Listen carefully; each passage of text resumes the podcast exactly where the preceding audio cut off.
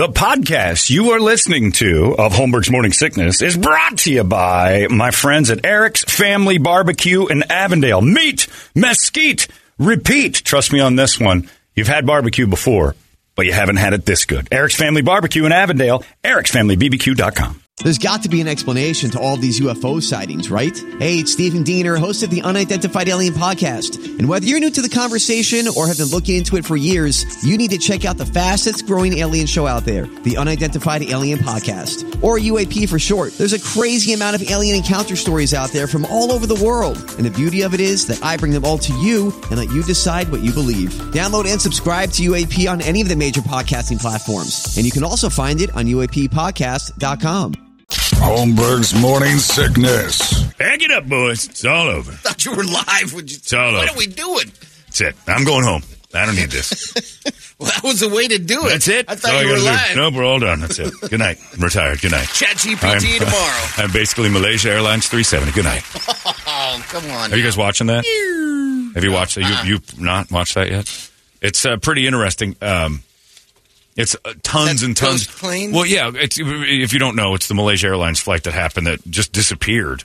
the good night? The good night, but uh, the, the good night thing was misleading. The way that because in the documentary he says it in a normal way. I had always understood it that later on they got communication. He went good night. Yeah. He didn't. The pilot said to Ho Chi Minh Tower as they, because you know you clear from tower to tower. What are you laughing at? You can't even know. What are you turning into Ho Chi him? Minh? No, Yeah. what I do? Come on I, well, Come on now. He was thinking about all the Ho Chi puns. Minh. John's talking funny talk. How many rice puns can I get? anyway, I just thought before of Robin Williams. oh, because of Good Morning Vietnam. Yeah. All right. Well, there you go. That's what it made me think. Oh, who's uh, do the whole story like that? Hey, Ho Chi Minh. Anyway, uh, so he says to the tower at Ho Chi Minh, he's like, all right, blah, blah, blah, gives us coordinates, MH370, good night. Which is a common thing for them to do when they say, all right, you're out of our, you're leaving our airspace, you're going to hop into the, you're leaving Going Viet- on to the Vietnam you're going on to the next tower or whatever you're going to, you're out of our thing. So he says good night to Ho Chi Minh. And that's it. And then they don't know, the plane just drifts off one direction or the other. So the whole documentary is basically about you know what happened and no one knows they don't know now they're even they don't know if it went north there's one conspiracy guy that says that russians he checked the the plane's uh, uh, you know passenger list and there were three russians that had potentially colluded with some sort of terrorist group or whatever and his theory is that the, and then he introduces the idea that and i didn't know this and this is something to nauseate you on a flight is that there's an unlocked hatch where the stewardesses hang out you open it up, you're in the brains of the plane.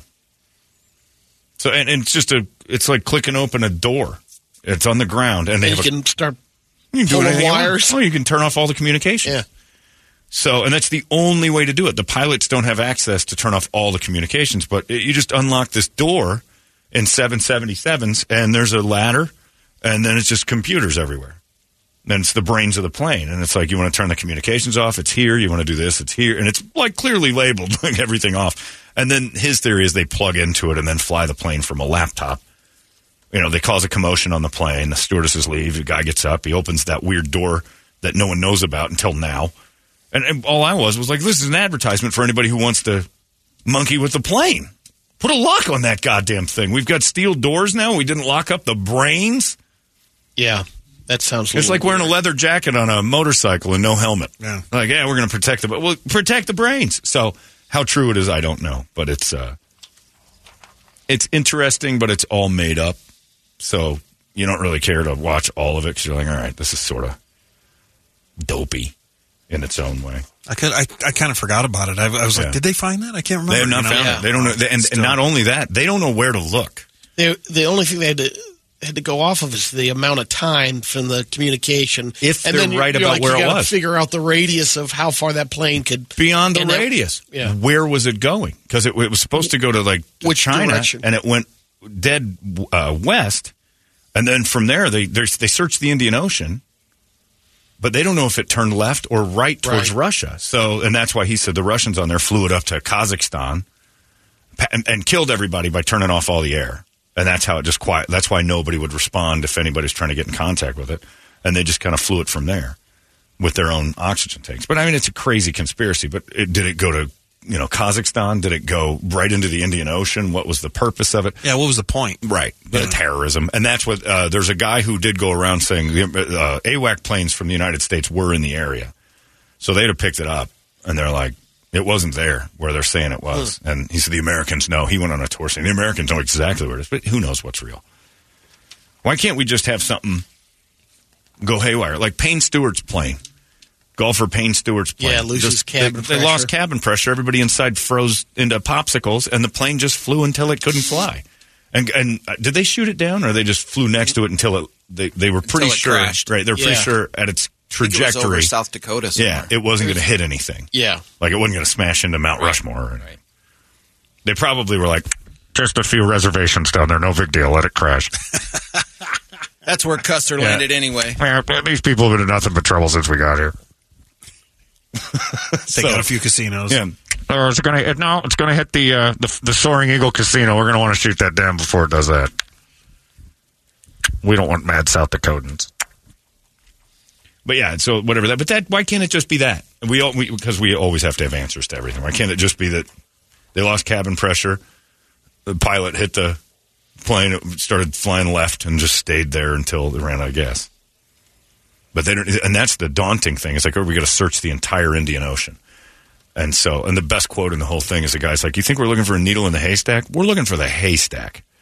Then the needle starts. then yeah, we I mean, we don't even know where the haystack is. So, it's the uh, the the area that they were searching at first is the exact same size as the landmass of the United States. Yeah. So now, I'm going to tell you, you can't walk on it.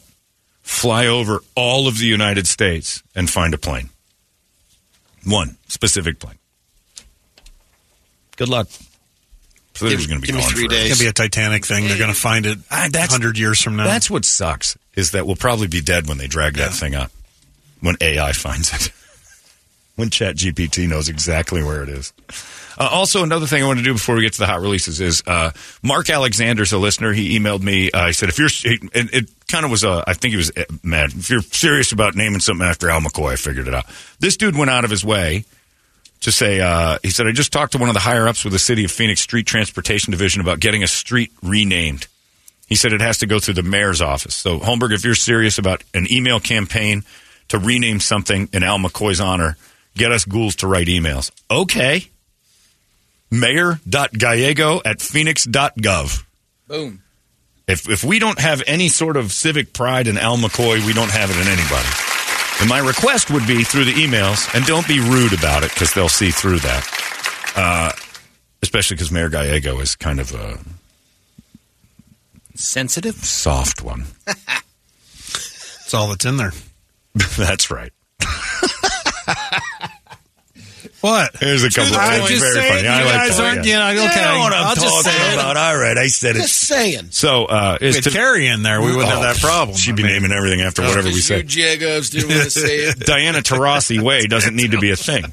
So let's rename that Al McCoy Way, and uh, like name the pole that that like let's name the pole that it says Al McCoy Way on Diana Taurasi pole. We'll give her something, but she doesn't need a street yet. She she's not don't like poles. She, oh, that's a good point.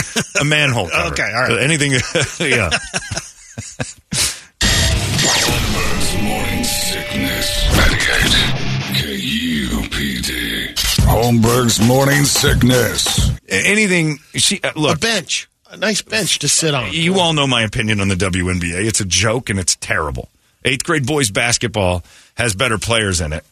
Uh, and so we don't need to name anything after her. It's such a political thing. That's so wish, wishy-washy nonsense to have something named after a WNBA player long before Al McCoy gets anything. So a statue and renaming that street Al McCoy Way. And then we can move Diana Taurasi. Like, well, how about Diana Taurasi Plaza? We name the the the the thing you walk into at Footprint Center, Diana Taurasi Plaza.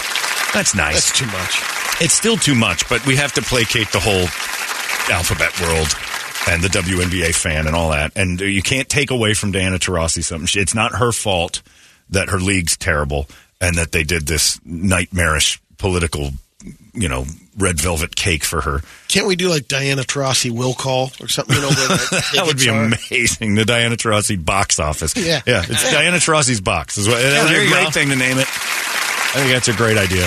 Insensitive, maybe, but we'd all get a good chuckle and it would never be forgotten. But if you guys want to help out with this, and I'm going to do it right now, and I don't have the A, any courage or power. so if I called Mayor Gallego, I'd just start laughing like Beavis and Butthead. She's on the phone. Check it out. Ask her about Al McCoy. Name a street after something. Uh, mayor.gallego at phoenix.gov. Something has to be done. If it's not Diana Taurasi way, something else. They, uh, they and then Mark uh, has Mark Alexander's been diligent about this. He found a section of Broadway Road that underneath it says Dr. Martin Luther King Jr. Boulevard. So they named a stretch of Broadway Road Martin Luther King Boulevard. I don't think an address is on that. Like it changes it up for people to get real confused. But it's it's a stretch of it's an honor. That's all. And Yeah. Al McCoy doesn't have one, and he's going to retire at the end of the year. And I I've met him once. He was super kind. He wouldn't remember. It was fanboy meeting. Uh, great broadcaster, and I just it was right here in our lobby, and I was taken by how small he was, which I felt he's like a little baby bird. You just want to help him, just as nice as can be. And he got a tour of our building and stuff, and couldn't have been couldn't have been nicer. Uh, that has nothing to do with it. He could be a dick, and I don't care. He still deserves this. So something to honor that has to happen. The Suns have no championships. They've got nothing really to hang their hat on as far as that goes. He's been the crown jewel of this organization from whoever owned it in the beginning through Colangelo, through that awful Sarver, and now into Matt Ishbia. So that's it. Mayor.gallego at, uh, what is it, phoenix.gov? Is that what it .gov. says? Yeah. At Phoenix, not PHX, full word, dot .gov. And just write a letter and say, uh, Honorable Mayor Gallego, please consider naming uh, one of our roads downtown in honor of Alma. Dear kind sir, Dear sir, please talk to the man in charge at the mayor's office. That's probably not the best way to go about it. But yeah, Al McCoy, uh, at the very least you don't know me, but I'm, I hope you appreciate the fact that I would love to see this happen for you. And we got to do it before he croaks. He's 90. We don't have much time with Al, whether he's healthy or not, and I don't know why he's retiring. He may be sick. He may be dead tired. May, we got to do this for him so he could be on the plaza when this happens. He deserves it. Uh, so yeah, that's it. I love that Mark's done that. Thank you, Mark Alexander, for that. That was uh, pretty cool of you to do. Because I'm, I'm basically a barking dog. I think these things and then I never follow. the only time I've ever done it, I did it for Luis Gonzalez way back in the day when he did the home run derby and the dude was hitting a home run every third at bat and the Diamondbacks were crushing it and he wins the derby and it's like Arizona's had a baseball team for three years. This is amazing what this dude's doing here. And I called the city and we had Luis Gonzalez Day when he returned from the All Star game. And I worked at a station full of absolute dumb, not a single person that was smart. and uh, somehow or another, we managed to get the city to do this. Well, our brilliant broadcast team sends me into the bowels of Bank One Ballpark, which you can't get a. They used to call it a Marty shot with a. Oh, I remember those. Yeah. you needed air for that. We were in a basement, so a I couldn't broadcast it, so it was just me, Luis Gonzalez, the mayor somehow, uh, and a bunch of media who actually could tape things. And then uh, the best part of the whole thing was Luis was like, "Wow, what an honor!" And who put this together? And like, well, John Holmberg at KZON Radio has decided to do this for you. And I'm like, what a wonderful! Thing. He goes, "You spelled my name wrong on the plaque." Well, thanks, uh, Luis. Uh, we'll see you later. And that was the only was thing. And I'm like, son of a bitch. I went back to the station. I Tim told was in charge of that. I Tim, mean- Tim Moranville wasn't really in charge, but no. Oh, are you kidding? To idiots. And uh, so I go back to the station. I just crack beers, sitting on the air. I'm like, I'm not breaking that mic. I'm done here. You guys have embarrassed me for the last time. You can't drink and be on the air. I'm like, good. You should fire me then. Like, you guys are idiots. Like, I, I don't even know how I pulled this off. And here we are with this opportunity, and we blow it. I mean, dead blow it. This is the same radio station that decided to have the midnight bike ride downtown, sent out 55,000 flyers without a date. no date. Figure out the midnight bike ride. Figure ride out when it is. It's going to be fun someday. sometime in October. No, yeah, it was like a really nice time of year. Well, our listeners know from listening. I'm like, then why did we spend all that money on the flyers? See you there. It basically was like no information. Midnight bike ride. Doesn't that sound great? It was essentially we sent them an idea. Uh, that place was a Brady worked there too, and let me tell you this: this is how bad it was.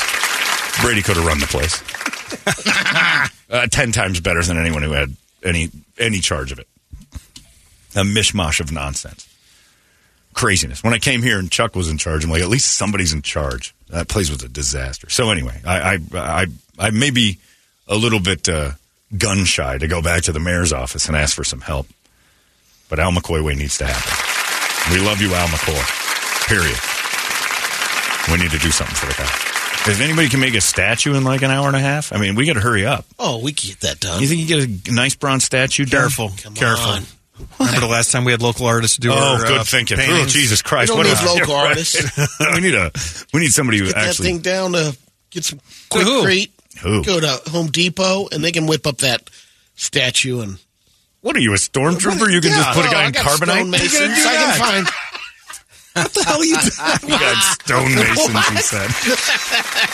I got a time machine and some stonemasons. I'll have it chiseled out in no time.